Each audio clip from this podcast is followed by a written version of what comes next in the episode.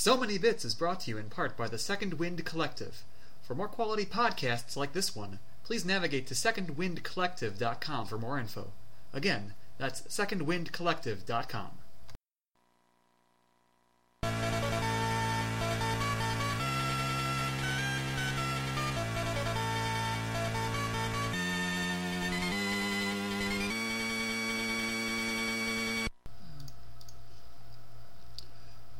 Welcome to So Many Bits.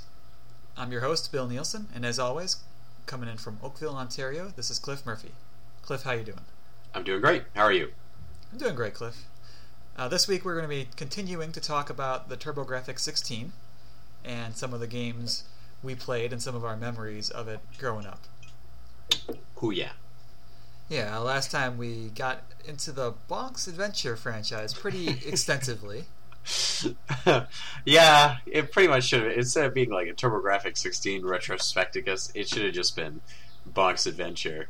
And oh yeah, we said the names of a couple other games too. so this week uh, we're going to go into a little bit more detail on other games we played. uh-huh. There's some weirder stuff out there that we played for sure that we can talk about. Yeah, that's true. Uh, but first, uh, let's talk about the games that we've been playing currently. I don't know about you, Cliff. I have a couple to talk about. Uh, yeah, you go ahead. I haven't I haven't played too many, but uh, what have you what have you been doing? All right, well, Cliff, you must build a boat. Must I? Yes, that is the imperative offered to you by this game that just got released. You must build a boat. Oh, that's the name of the game. That's the name of the game. Oh, I see.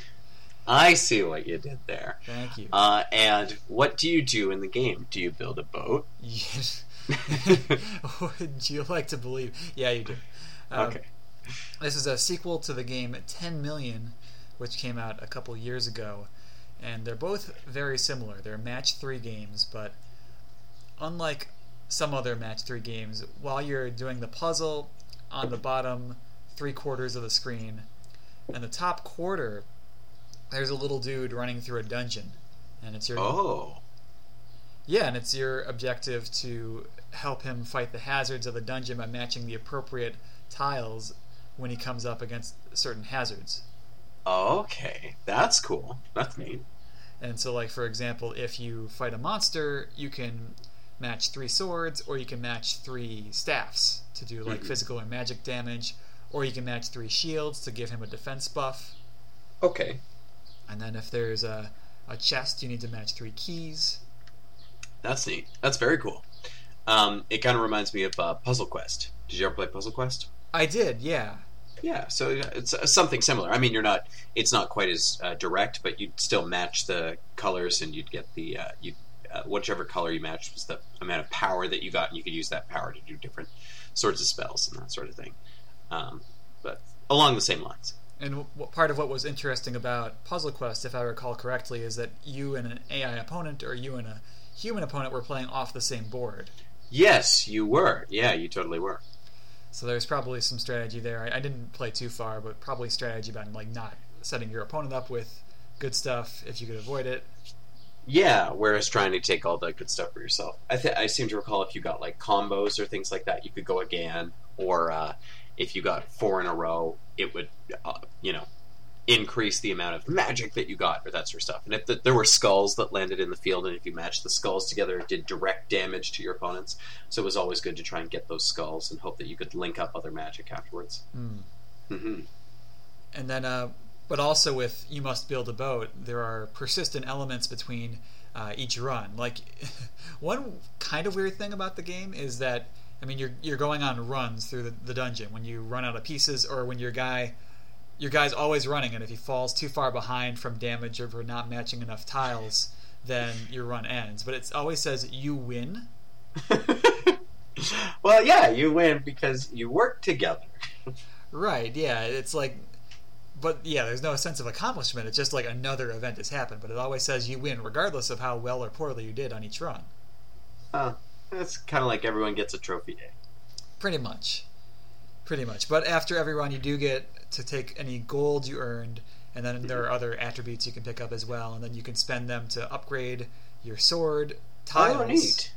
Uh, so you- Mhm. when you match three swords, they're more powerful, Mhm. or you can develop other aspects of your character, like the the item drops from the chests you open, or the Mm-hmm. how fast the monsters will attack you, stuff like that.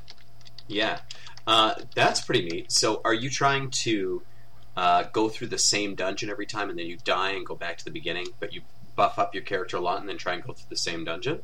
That's right. Uh, there are like different like levels of the game where the dungeon changes up a little bit. There are new monsters, or and there's like new backgrounds, but it's basically the same all the way through. Right, that's pretty cool. So it sounds to me a lot like a uh, a bejeweled version of something like Rogue Legacy, almost.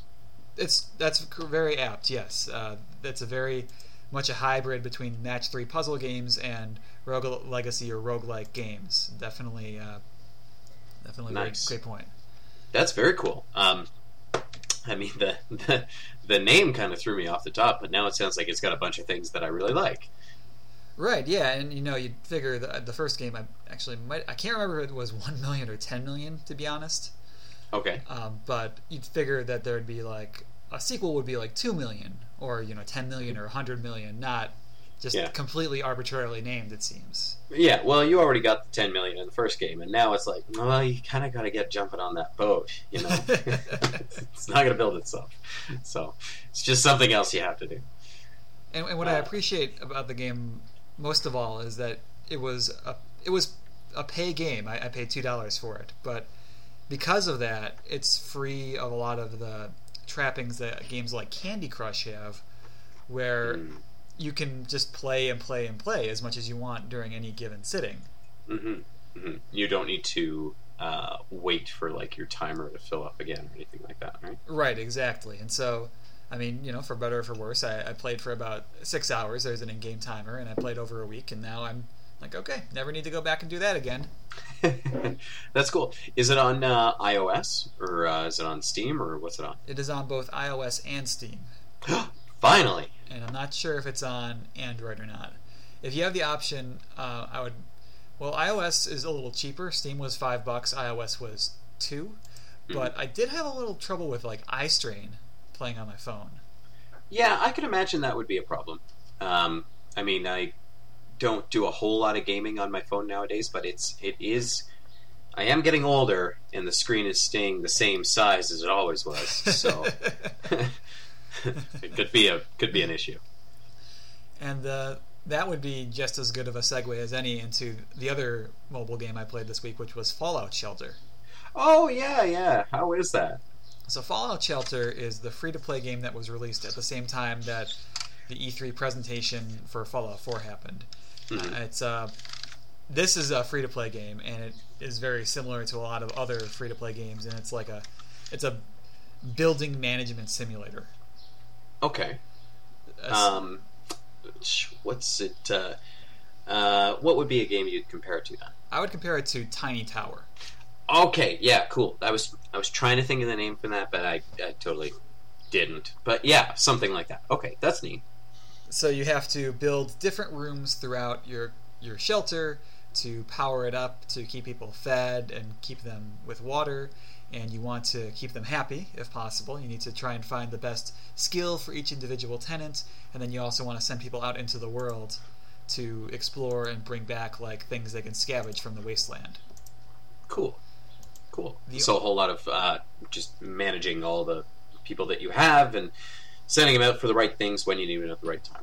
Right, and everything you do though has a timer. So, like if you have a, even just a room that's a power generator and you've got two dudes in there, then it takes like five minutes for the room to generate power units that can then be applied to your power reserve. Hmm. Excuse me.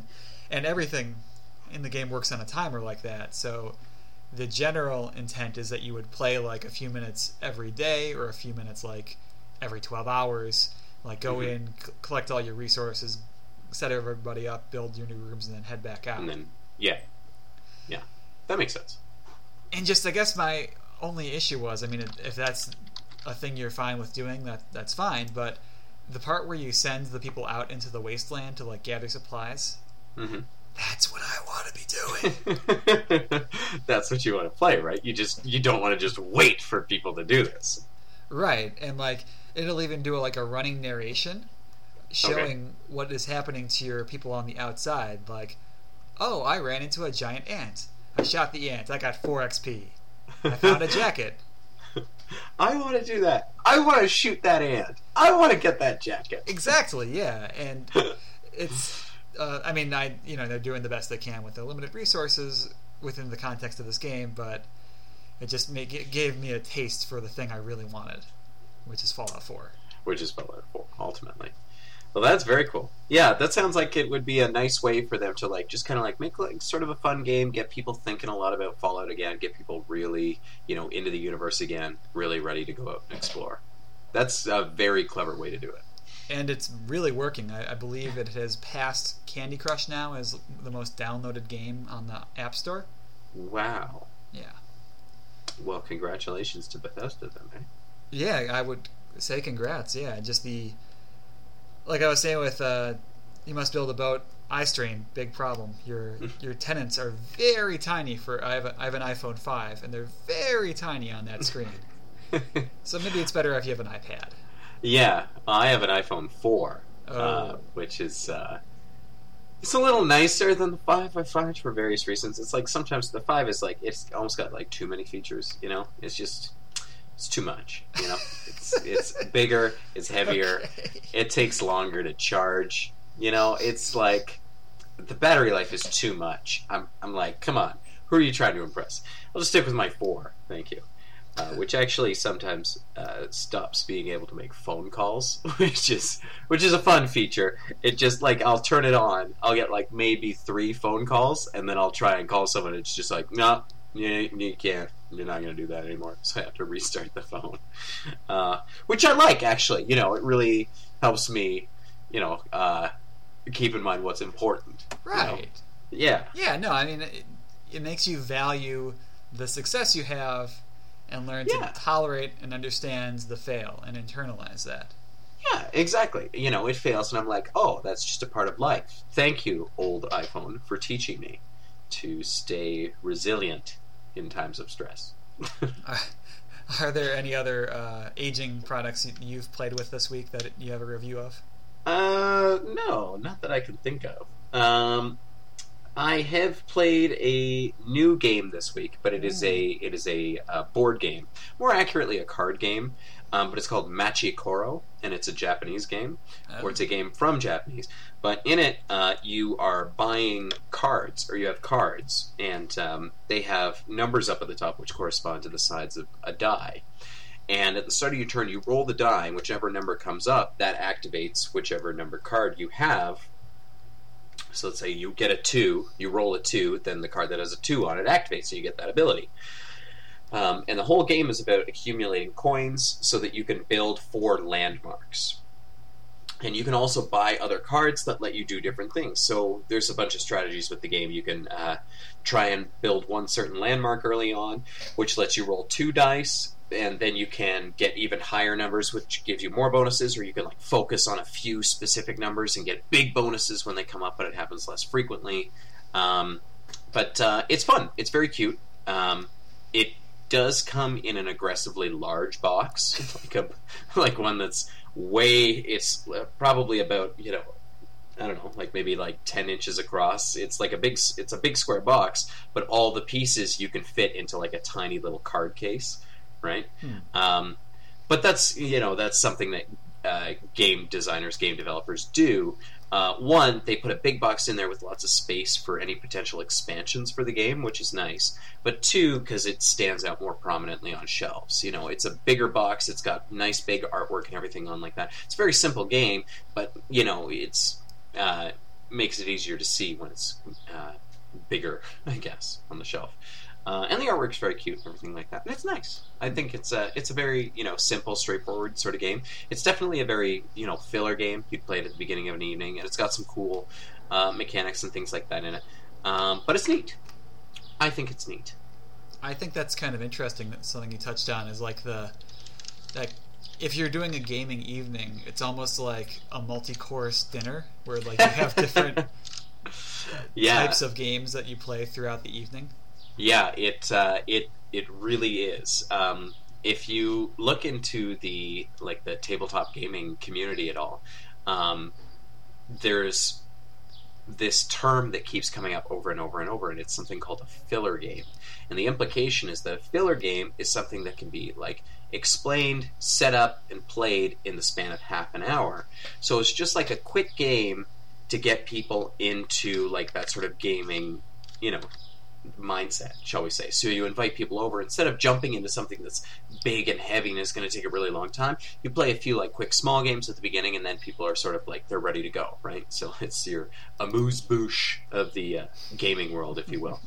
Um, but the interesting thing is that a lot of these games, which are generally classified as being filler games, are really, really good as well and have some really, really neat mechanics and things like that in it. They're just more simpler sort of games um, but you could spend an entire evening just playing these very, very simple games.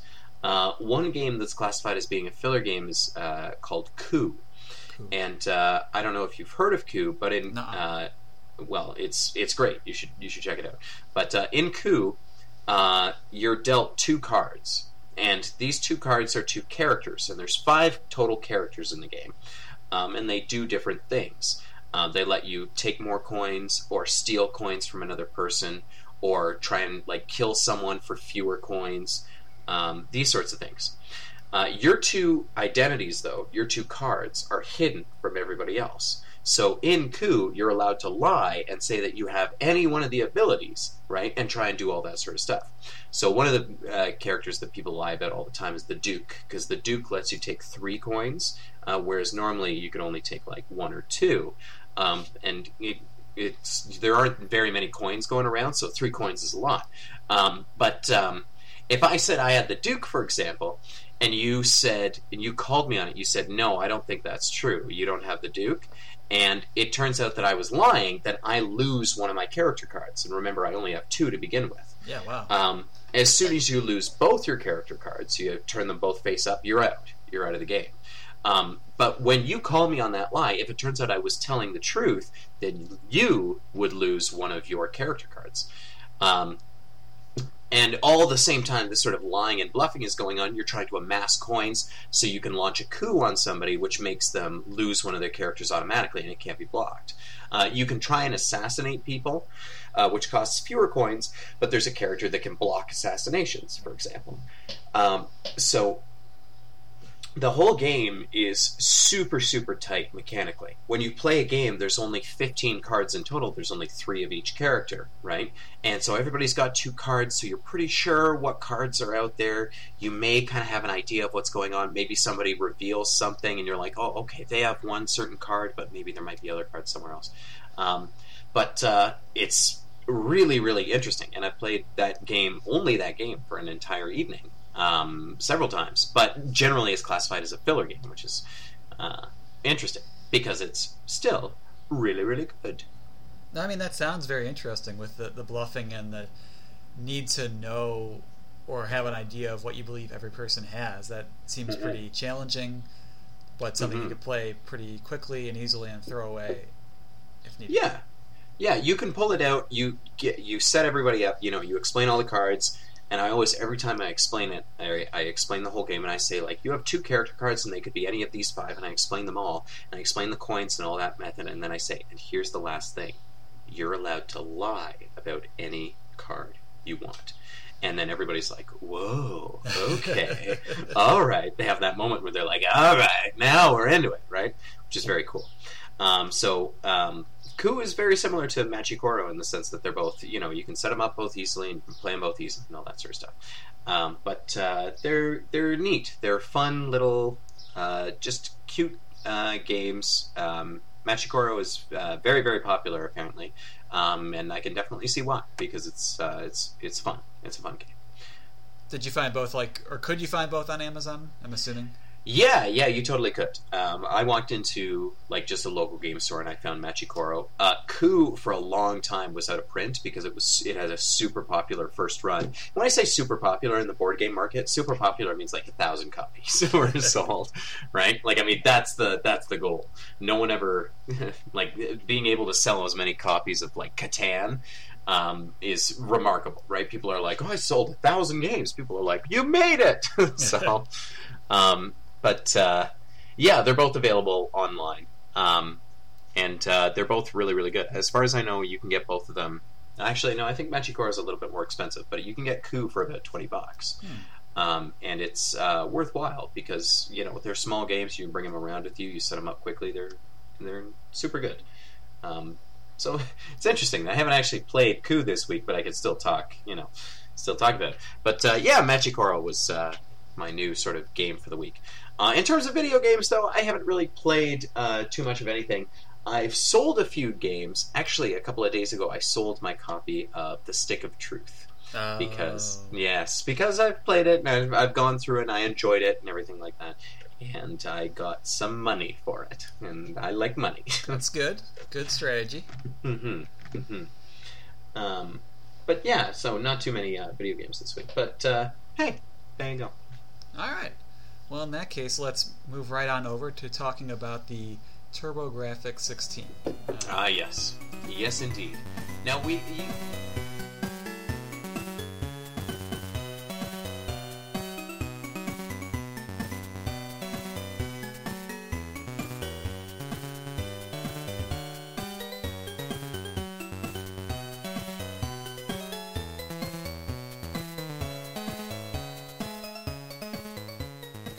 kind of did the uh, a bit of an intro to the console last time we were talking about the TG16, weren't you? Yeah, that's right. I, I think for the most part we can skip that. Just uh, if you are interested in knowing more about the history behind the console, we covered some of that in part one, and that was episode 10. And also, uh, there have been several articles about like the history and the times of the system. Gamasutra has one that was very good. Uh, goes through like the history through the er, creation of the system all the way up through the end of it in like 1994. hmm Um, I was listening to that uh, that podcast, the episode ten podcast, and uh, it's very much like I listen to myself, and it's very much I'm like, oh yeah, the TurboGrafx 16 like came out, like whatever, and you're like, and you're like, well, actually no, and then you kind of go off and explain it a little bit, and you're like, well, no, they did this sort of stuff, and I'm like, yeah, it looks kind of dumb, and you're like, yeah, but they, you know, they did that for a reason, and they, you know, this is why they did it. And I'm like, oh, oh, okay. and the whole time I'm listening to it, I'm definitely like, yeah, I probably should have looked up a lot of that stuff beforehand, but uh, man, who's got time? well, it, it's it, I'm, I apologize. It wasn't a lot of that I, I learned from reading articles like the one on Gamasutra, and a lot of this, pretty much everything I know about video games, I get from other video game podcasts, such as like Right. a Giant Bombcast or Idle Thumbs, or especially Retronauts for this one in particular because they Mhm. cover older video games, hmm and that's where I know a lot about. No, it's it's uh, it's good. You you really don't need to apologize for that. It was uh, it's very much like I can just be like, oh, I, don't, I don't know what I'm talking about. Bill, was was this? Okay, I got it. The TurboGrafx 16 came out, and etc. just just uh, that's what we should do from now on. I should just be like, Bill, what what was going on with this? Because I I don't know. oh boy, pressure. yeah, all that pressure. Uh, so with that in mind, uh, last time I talked a lot about Bonk's Adventure. So w- as I was saying, in Bonk's Okay, so Adventure, as you were saying, we, c- I'm more than happy to have you discuss any non-bonk or zonk titled game that came out Okay. for the TurboGrafx 16. Okay. I have some I'd like to discuss, but I'm happy to for you to discuss some as well. Well, yeah, I was. Uh, uh, uh, I was going to say since I spent so long talking about Bonk's Adventure, if there was a game that you wanted to start talking about this week uh, with TurboGrafx, then uh, you have the floor. Well, let's talk about the very first game that I can recall playing for the TurboGrafx, and I think really the first game that many people who owned the system would have played, which is Keith Courage in Alpha Zones, Mm, which was yeah. the pack-in title that came with the TurboGrafx. Yeah, it was, wasn't it? Um, now, in that game, you sort of play as a, I guess, a, a boy of some kind, perhaps a soldier, and you're traveling through like a world of light. But then, as I remember, you can warp to this other crazy world where you play as like a cyborg sort of mech, and you're kind of going through and trying to destroy things, moving in the opposite direction that you were from the light world. And so you're continually warping back and forth between the world where you're a boy and the world where you're this insane robot. Yeah, that's right. Uh, you every every level has two sections, like an, an overworld, a light world, and an underworld, a dark world. And the the overworld is usually a bit more platformy, a lot a bit more about hitting jumps, and then you can go into shops and buy various upgrades for your character. You can restore your health. You can buy me, special items, and this is all to like prepare you for when you go into the underworld part, which is more, I would say, combat oriented. There are a lot more monsters down there, and they can hit a lot harder. And at the end of the underworld, you drop down into like a third uh, blue tinged background, which is, an, I guess, an under underworld, and you fight the boss right. and this pretty much repeats for I think there are eight levels in the game. I never have beaten Keith Courage because it is very tedious. Uh, but at the time, I didn't really worry about that too much. Yeah, I don't remember getting far in that game at all. Like I remember doing like the first overworld area and thinking like, "Whoa, this is hard," and then getting into the underworld area and being like, "This is crazy," and then I had no idea what was happening. Um, Well, to So- the game's credit, uh, there is a continue feature that appears after you die, and you get continued back to whichever over or underworld you have m- most recently made it to. that's nice. That is nice. So even though it's difficult, they're putting in, they're saving your state pretty frequently. They are, and, and that's a, a small grace because there are a lot of times where you need to. I mean, the, after every level, you basically need to upgrade your sword. hmm Otherwise, if you keep the old swords, then you're not going to be able to do damage to the new color swapped enemies that you're fighting that are the same as the last ones, but they have new colors and now they take more damage hmm hmm and the cost of the swords goes up over time. It's like starts out as like 500 gold, then it's a thousand gold, then 2,000, but the amount of gold you get always, I believe, stays the same. Okay. So All like right. you you whack a guy, you get one gold coin, which is worth five dollars. Sure. You whack, you, you might get lucky and get two gold coins out of it.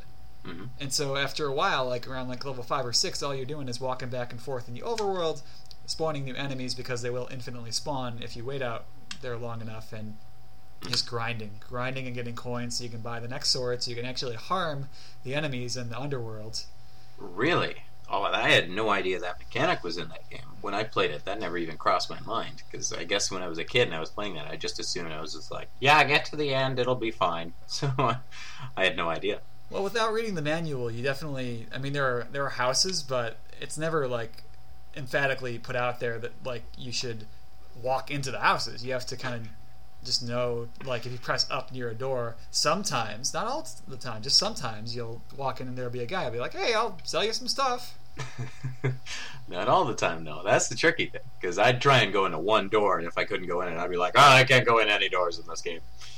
And like, I know at the time, I didn't. I placed even less value on my free time than I do now, and even back then, I was like, "This is kind of boring." Like walking back and forth, whacking guys, getting the gold. I got a lot of things to do on the slide this afternoon, so I can't spend all my night dicking around getting coins in the overworld. Exactly. oh, that's fun. Yeah, That's fun. it kind of was. It kind of was. It, it it wasn't. Bonk's Adventure really is what entertained me a lot more mm-hmm. comparatively. And also going back to play it now, like I went back and played it a little bit just to get a feel for the game again. And the platforming is really gummy. Like there's a very big delay on when you hit the jump button and when Keith Mm. will hop up. He'll actually do it. Yeah. hmm So why do you think if it's if it's clunky, like the way that you're describing it, why do you think it was picked to be the pack-in title with the TurboGrafx? Ooh, I, man, I don't know to be honest. Um, Hmm. One thing I, think- I'm sorry. One thing I can say is that they did include with the game. Well, f- first off, the game is based on an anime in Japan, and that was completely scrubbed for the American version. And okay. instead, you get this insane comic book story that, about how, like, the the monsters of bad have invaded. Bad is an acronym, by the way. Um, Oh, have okay. invaded the Earth, and your dad died trying to fight them, and now you have to wear his suit of armor, Oh. which was effectively his tomb, if you think about it. You, yeah, in a lot of ways. That's that's the suit he died in. Yeah, you have to take up the sword for him, but it's. I- I'm gonna post the the comic because it is really crazy. that sounds really crazy. Uh, so I, I really wonder what was it. I seem to remember like it was graphically good, like maybe like when you were uh, in the actual mech part. I seem to remember that being pretty interesting or like pretty dynamic, or it like played differently or something like that. But I don't remember it well enough to be able to say like, yeah, the graphics were super good. Well, I will say, compared to a Nintendo game, the graphics are much better. Uh, Oh, like okay. Keith has is a l- lot bigger than the average NES sprite. He, he's more Mhm. colorful, and Mhm. he's kind of chunky. But uh, the robot, he he moves. He he'll get around the screen like a buzzsaw, Mm. and the game looks crisp. Like your movement looks sharp. So that compared to a lot of NES games, that would have been a significant improvement, I would say. Yeah, yeah. Do you think maybe is there a delay when you jump when you play as the robot or the mech or whatever it is? A bit, yeah, still a little bit. Still a little bit, but he moves more smoothly though. Yes, yeah. Because I wonder if that wasn't done, you know, intentionally, right? They designed the way that the mech works or the mech moves, and then Keith himself, they slow down the way that he moves, or they slow down the way that he interacts, just to show a bigger difference in ability from when you're just regular Keith versus Keith in the suit. That would have been. That's a rational design choice if they wanted to contrast the two characters. Hmm It doesn't seem as though they'd be able to say like, okay, Keith moves like this. Now we've got to make the mech move better, just because of limitations with the technology. They'd say, okay, this is what the mech does, so let's make Keith worse than that. Let's slow him down because the technology can still handle it. Um, Like, like, Maybe. That, that does make sense because yeah, they have to make. I mean, with design limitations, they had to make the upper upper world a platformer, and then the underworld is also a platformer. So you have to contrast that somehow. So that that, that Mhm. would make sense. I, I would believe that. Yeah, maybe. I mean, maybe that's what it is. We wouldn't be able to tell now because everybody who made the game is dead. no, they're not dead. They're just sleeping. I don't know. They- They're probably all just working for some regular company or something else. Japan. Yeah. And they just kind of work on their computer and then they just kind of look out the window and, and then they kind of look at their desk and they got Keith Courage, a little heart shaped frame on their desk. They think, ah, what could have been? Maybe. I don't know that. Maybe. It might happen. Um, yeah, so Keith Courage. I don't know. I'd, I'd want to go back and play it again because I remember it being like a big, you know, it was a big thing that the TurboGrafx really like to sell. And I get, I feel like I'm more resilient now than I would have been as a kid. Like as a kid, if I wasn't good at it, I would have just not played it, which is dumb because it's like, how do you learn how to play new games? Well, you don't. um, but uh, it, nowadays, it sounds like you'd be like, oh, okay, yeah, okay, this is tricky. Let's try and you know figure it out a little bit more. But yeah, Well, I think all of these games, I think every game we've talked about is available on the Wii Virtual Console. Hmm. Is Keith Courage on there too? Then. I'm pretty sure. There, I when I checked, there were like over 50 games available, Mm-hmm. and I'm Mhm. pretty sure I saw Keith on there. I know I saw all the Bonk games on there, Air Zonk, Mm-hmm. and almost everything. The only things like that we might talk about, uh, I might talk a little bit about TaleSpin, and I don't think that would be on there because it's a licensed It's game. licensed, isn't it? Yeah. Okay. Let's talk about TaleSpin for a little bit. So TaleSpin was a port of the show TaleSpin, which in itself was a spin-off from the Jungle Book, as far as I remember. yeah, so that might take a little setting up for some of our listeners. okay. All right. Let's go back and give more context. So there's this movie uh, in the 70s. I don't You, know. ta- you talking about the Jungle Book? Yeah, The Jungle Book. I do not know. All right, so there's a movie called The Jungle Book. It's got animals that talk. They adapted it into an early 1990s cartoon where Mhm. all it's like an alternate universe fan fiction basically where all the ki- I mean that's what it is. It's like That is what it is. That's all it is. Yeah. the the human kid is gone and all the animals are now working in like a World War II era ish shipping company. Yeah, that's natural. That's just what they do now. yeah, I mean, yeah, that's like the yeah. I that that's it. That's, Yeah. I'm gonna stick with that. Okay, good, good stuff. And so this, like the the main draw of the, like the exciting action of the of the TV show is that they fly a, a plane. Which Mhm. was what was oh man what's the name of the plane? The Sea Duck. It was named the Sea Duck, That's remarkable. and none of that really happens in TaleSpin. It's like a lot of licensed games, like we talked about in the South Park episode. It's uh, Mhm. just a Baloo, the main character, jumping around. It is him jumping around, and as I recall, you get to jump around, and do you have to collect puzzle pieces? Yes, yeah, you collect Yeah, four? Okay. pieces of like a map or like a puzzle. map. Yeah, the map pieces, right? Yeah. Man, I remember the bosses.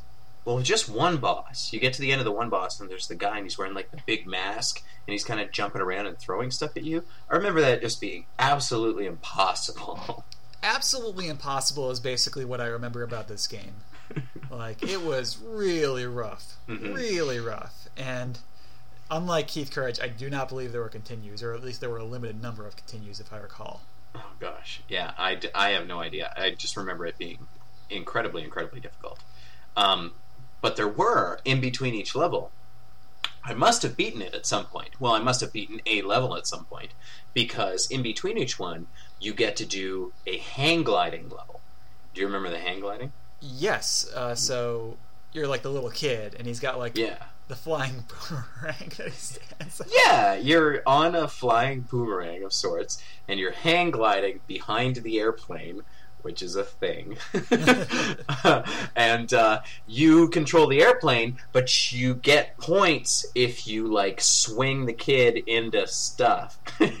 if you like, if you turn the plane a little bit, or you like bring the plane hard to the left, then the kid flies to the left. You know, and so you kind of got to control him, and you got to drag him into things in the air. Uh, I, I assume against his will. They're just like, look, there's things out there. We it doesn't count if the plane hits them. You got to go out on there in the boomerang, and we're gonna pull you through the air. It'll be fine. We'll go super fast. You you'll hardly fall at all.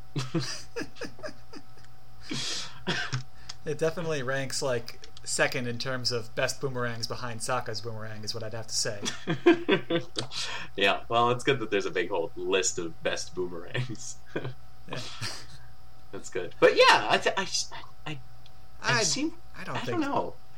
I don't think TaleSpin was very good. I, I mean, I don't know if we need to talk about it that much. I don't think it was very good either. Um, but I don't remember it too well. Uh, but yeah, I don't remember. I just remember it being super difficult and super clunky as well. Yeah. But I guess you are playing as Baloo the bear, and uh, I can't think of too many bears that are super agile. Like Banjo Kazooie, or Banjo's only, uh, you know, agile because he's got a bird in his backpack and can, Mhm. you know, that helps him out. But I can't think of any other games when you're a bear, just a bear, and you're super quick. Yeah, I mean, in terms of an all-time list of agile bears, like Banjo is probably number one, and then Banjo's up there. I, I Baloo's probably on the list, but only because there's fewer than 10 agile bears in video game history. I mean, yeah, I wonder if how Yogi Bear plays in his games. I probably pretty well because he's he's pretty tricky. He's Oh, you know he's he, you gotta you gotta wake up pretty early in the morning to outsmart Yogi. You know, so uh, I assume I've never interacted with him personally, but I think he'd probably be pretty pretty tough.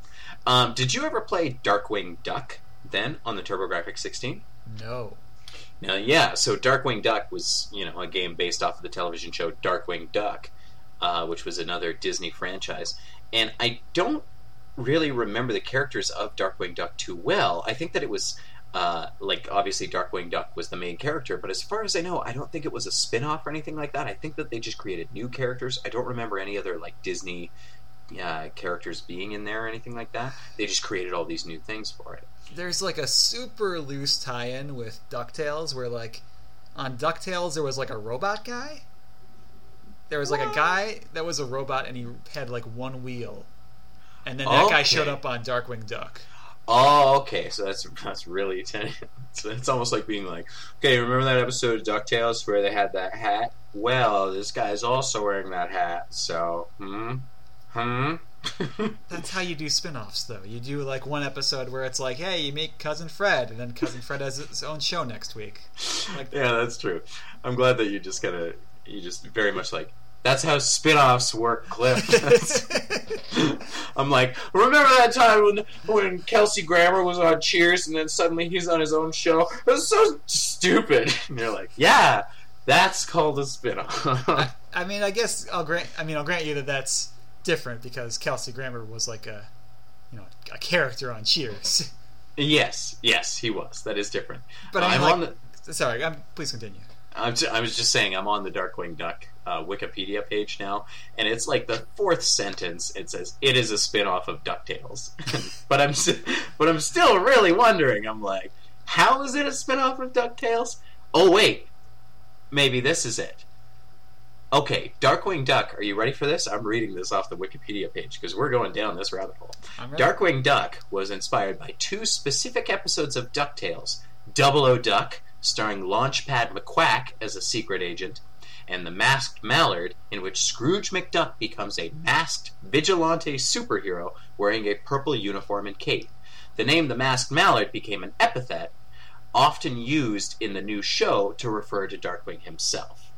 So that's not really as direct as I thought it was going to be. Well, It's like, It is though. I can't believe I forgot that Launchpad McQuack is the sidekick of Scrooge and Darkwing Duck. Oh, is Launchpad in uh, Darkwing Duck as well? Yeah, he, he he's there in like every episode. I totally forgot that part. Oh my gosh! Now I'm on the. Oh, I thought there was an entire Wikipedia page for Launchpad McQuack. There's not. There's it's just not? a paragraph. Just a paragraph That's for list of Donald Duck universe characters. oversight. I know it is. Uh, yeah, he's in. Well, there it is. That's your thread. That's the piece that links them together. It's Launchpad. He's in both. he is the Kelsey Grammer of the Ducktales universe. I could see that. I could see that. They're they're both. Kelsey Grammer is a big dude, He's Big he's a yeah. He has a foreboding presence. and Launchpad McQuack is, is a borderline alcoholic. So, I mean, they both. There's a lot of tie-in. Is there? I don't remember that episode when they're all struggling with Launchpad's addiction. That was in my AU fan fiction. that's, that's where it was. Yeah. Yeah. Well, I guess I guess that's fine. They had TaleSpin too. and It's like, what if uh, what if all the Jungle Book characters were uh, I don't know airplane pilots? Yeah, that's good. That's good. Yeah, that's Like- good. Make the monkey a bartender.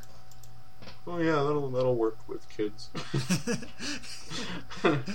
uh, okay, so in Darkwing Duck, no, in the video game Darkwing Duck, you play as Darkwing Duck, and you have to go through levels, and you, you find puzzle pieces in this one, and then there's a stage you go to in between where you take the puzzle pieces and you rearrange them, and you like try and solve the mystery. and, uh, and I guess once you get all the puzzle pieces, it shows you like the final level, and then you can go. You're like, oh, that's where the final world is, and you can go there. Um, but I remember it also being pretty difficult. But I do remember getting towards the end of that game, uh, and I think I I don't think it's at the end of the game, but there's a villain in the game called Megavolt, and uh, he's like a rat who has like a plug on top of his head. He's got like he can control the electricity or something like that, and uh, I think he might have been the final boss, or he might have just been a boss in one of the levels. I don't, uh, I don't remember. But it was also it had the same like awkward clunkiness, you know, that y- you would almost expect from a licensed game. Um, but pretty similar to TaleSpin is what I'm saying. Gotcha. Gotcha. Yeah, I think it was fun though. I seem to remember it being fun.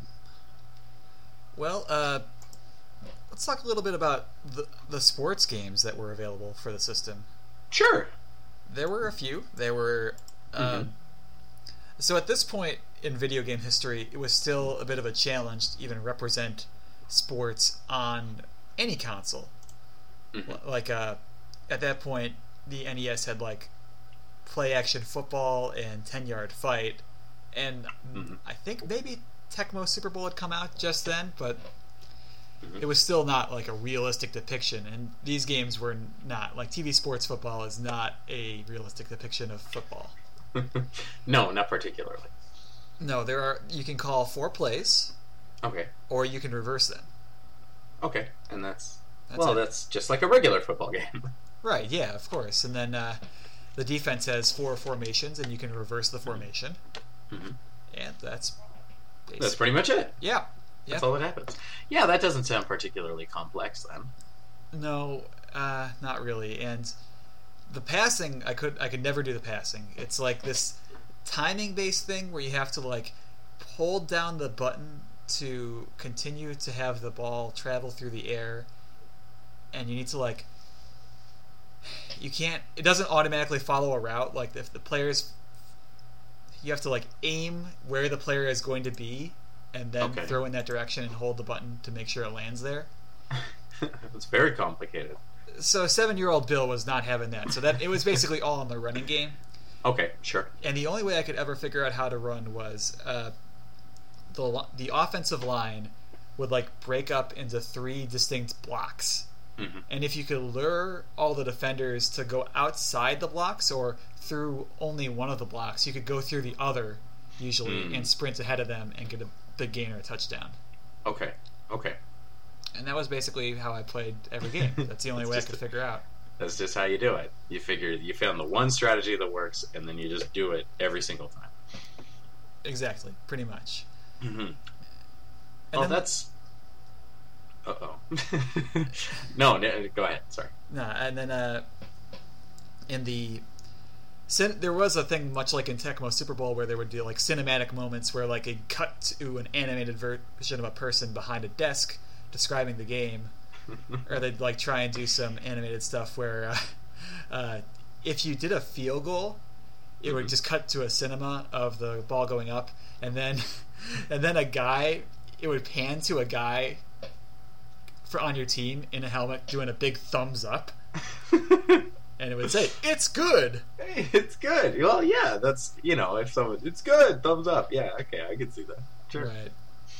Mhm. And the same thing with TV sports hockey is they would have these cinematic moments where if you were on a breakaway, it would uh, cut from the regular game to like this three frame animation, like almost a quick time event where you know, you can choose a direction where the shot will go, and then the goalie can match up or mat- not match up, and then you score or don't score. Oh, okay. Yeah. Well, that's kind of a shame when it's a game about timing or like reflexes, and then it comes down ultimately to a quick time event. That's kind of. Ugh, I don't know how I feel about that. Well, Hmm. unfortunately, I think a lot of game developers decided they liked it. Yeah, I guess they do like it, but I don't know. Um, yeah. Well, that's fun. I didn't. Uh, I I had like Davis Cup tennis for sports games, and but I never played it. I also had like I think it was called Andre Panza kickboxing. Um, What? Yeah. yeah, but I'd never really played that either because I didn't like you know I wasn't I wasn't into kickboxing. Um, but you know we had these games. Um, but there was one which was a racing game, and it was called Final Lap Twin, and uh, it was about like I guess you know car racing. I don't know what specific subsection of that, but you you know you get your car, you race around, you do that sort of stuff, right? So it's a pretty basic sort of you know uh, racing game. Um, but the fun thing that it had as well was something called quest mode, which was insane. When it goes into this like top down view, almost where you're this little sprite character and you're walking around town and you can go and talk to different people and things like that.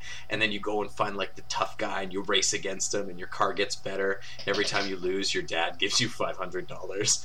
and uh, and this was it was just so strange. It was like they almost put in like an RPG for car racing, which was just felt like really tacked on into this game. But I remember it being extremely bizarre and also incredibly difficult. I could never really do it. I could never figure it out, which seems to be the theme of what we're talking about today. Uh, last time when we were talking about you know bonk and things like that, it was like, oh man, we figured that game out. But nowadays, it's like I couldn't get a handle on this game. Um, but I couldn't do that with Final Lap Twin either. My brother apparently is super good at and beat it in its entirety. Oh, wow. Uh, yeah, somehow. But um, uh, yeah, but that was Final Lap Twin.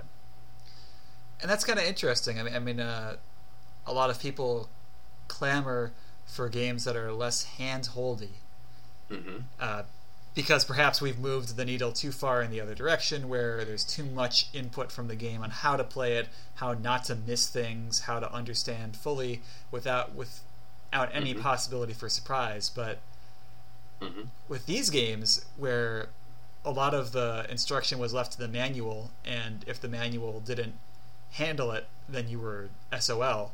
hmm hmm Then that wasn't very fun for us. No, no, it certainly wasn't. Um, there's, uh, uh, but there's, I mean, there's something to be said for good game design when they, uh, when they are able to really just teach you how to play the game without, you know, explicitly telling you how to play the game or setting it up too much. Um, you think about something like Bomberman, all right, or Bomberman '93 specifically, which was the, as far as I'm concerned, the pinnacle of bomber manning. Um, but in Bomberman, it like let's say you didn't know anything about the game, right? It throws you into a, an arena, and you're stuck in a little tiny corner, right? So you don't have a whole lot of room to move, right? And let's say you're in the top left corner. Normally you could just move down or you could move to the right. But that's it. You're in a little tiny section. So you start off the game just in this little tiny section. You see that and you say, okay, I guess I can move. Maybe you kind of move back and forth and do that sort of stuff. Maybe you push one of the buttons, but at the beginning of the game, the only button that you'd be able to push would put a bomb down, right? So let's imagine that it's at the start of the game, you don't move at all, you push a button, you put a bomb directly underneath where you are. If you walk off that bomb, you'll see that you can't get around it. You can't get around that bomb, and then boom, the flame explodes and it kills you, right? Mhm. So you learn immediately, you're like, okay, all right, if I put a bomb down, I have to avoid the fire, right? So maybe you the next time, yeah, which is you know that's that's uh, you're laughing, but it's you know it's But maybe yeah, a mechanic. You don't know how it operates in this universe. Yeah, you don't know, right? You're like, okay, I don't know what I'm doing in this game, right? But even without looking at the manual, the game teaches you this sort of stuff, right? So let's say next time the game starts, you move to the right, you put a bomb down, then you move back to the left, and you say, oh, okay, if I go down here, I'll get out of the way of the fire, right? And you do that, and then maybe you see that the fire from the bomb hits one of the destroyable blocks. I don't know if destroyable is a word Destructible? destructible is much better. Um, you it hits one of the destructible blocks, it destroys it. Maybe there's a little icon there or something that comes up as well, and it's something that's flashy and new. And you go and grab it, and you discover, oh, now you can lay more than one bomb at the same time. It's a very sort of gradual sort of thing. Um, with Bomberman, it starts you off in a very tiny little area so that you have to kind of learn and figure your way out. But by the time you get out, you're a little bit more powerful, you're a little bit more familiar with the mechanics and everything like that. So it nicely kind of ramps up the difficulty when you play Bomberman, but it also sort of teaches you the game as well. But it's neat in the sense that it, uh, even veteran players of Bomberman and new players of Bomberman will start at the same spot in the game. Um, and you have to build up and you need to work your way through it. So even a veteran's going to know immediately what they have to do to get out of the section that they start in. But even someone who's new, unless they you know really mess it up off the top and hit the bomb button right away, they're going to be able to figure it out and try and get out and generally have a better idea of what they're supposed to do by the end of the game, which is uh, which is pretty cool. And that's a nice way that the game just teaches you these mechanics uh, uh, without being you know overly um, hand holdy. Yeah, no, I, th- I think Bomberman, even with its limited inputs, does a great job of visually instructing you how to play the game with little penalty. And that was part of the issues, part of the issues, many of the issues that these games faced is that they could not properly hit the line between showing you what to do or not showing you what to do, or worse, Mhm. having too harsh of a penalty. Mm-hmm. mm-hmm. Like- Like with, with no continues or with too few lives. Yeah. Yeah, just completely. You mess up a couple of times, the game throws you way back, you know, or it just restarts entirely or something like that. Um, that was always a bit of a shame. One game that was really good with continues was New Adventure Island, um, which was, of course, also on the TurboGrafx 16. But in New Adventure Island, uh, you play as this islander, and you're running and running and running down the island, right? Um, instead of having a timer, it has sort of like a life meter that continually sort of runs out, gets smaller and smaller, and you need to jump and get fruit and things like that to replenish your uh, life meter, right? Um, and so you gotta kind of run as fast as you can while trying to dodge enemies and things like that, which is pretty neat. If you like games when you have to run super, super fast and dodge things, that's pretty much all you're doing in New Adventure Island. Um, but uh, it's it's it's fun, but it can be tricky and that sort of stuff. But the nice thing is that uh, if you die, if you lose all your lives, it'll just start you again at the same level that you were before. But the only penalty is you've lost your score, right? So if you don't really care about your score or anything like that, you can just play through and keep playing the same levels over and over and over until you beat them, and you'll just keep going through. You can get through the entire game because every time you die, it'll just start you off at the same level you were at before. That's pretty interesting. Yeah, it sounds like a bit of a precursor to the runner games that have come along Mm-hmm. in, in the Mhm. last five to ten years. Yeah. Yeah, something like it really. New Adventure Island really reminds me a lot of like Bit Trip Runner, right? Yeah. Um, it, very similar sort of mechanics. Uh, the only difference there in New Adventure Island, you can control how much you run. Like, I mean, you can stop if you want. Bit Trip Runner, you can't really do that. Um, but it's you know got the same uh, aspect of it. I think in many ways the levels are designed that you can run through them at max speed as long as you're good at jumping and dodging in time. Uh, there are times when you might need to like slow a little bit or like double back or do something like that just to avoid enemies. But for the most part, if you're paying attention to it, you can just fly through the levels, which is pretty satisfying to do. Well, you know, I think a newer game, granted, that does a great job of minimizing the death penalty and even kind of makes it a humorous element of the game is Super Meat Boy. Oh, yes. Yeah. Um, Super Meat Boy. I mean, if you com- if you successfully complete a level, it only takes you like five seconds, maybe, right? Um, so when you die, it's super good at launching you right back into the game. You die, meat goes everywhere, you start immediately again. So Right. why don't we then talk about Super Meat Boy for our next episode? Oh, I see what you're doing. Yeah. I probably should have uh, figured that out earlier. Yes, we will talk about Super Meat Boy next time. That's right. That that'll be our topic for our next episode. But until then, thank you for listening to this episode of So Many Brit, So Many Bits. So many Brits. To a close. Next episode, uh, we can be reached by email at so many bits podcast at gmail.com. You can like us on Facebook at so many bits. Follow us on Twitter and Tumblr at so many bits. Subscribe to us on iTunes, rate, review, or listen to us on SoundCloud. And last but not least, please check out the rest of the Second Wind Collective for other podcasts. Support independent art. The spirit of Dell compels you. It was kind of a kind of talk, talk, talk, and then all of a sudden, okay, we got to cut this. We're at an hour. We're done. I yeah uh, mm, could do more grace No. about that. no, that's fine. That's fine. Hey, if you let me go, I'll keep going. Anyway. Well, it does leave us a bit of material for maybe a third part. Ah, it does. For Bonk's big adventure. Nope, nope, not doing that. Not doing that. Third third uh, episode's off the table. Well, thank you, folks.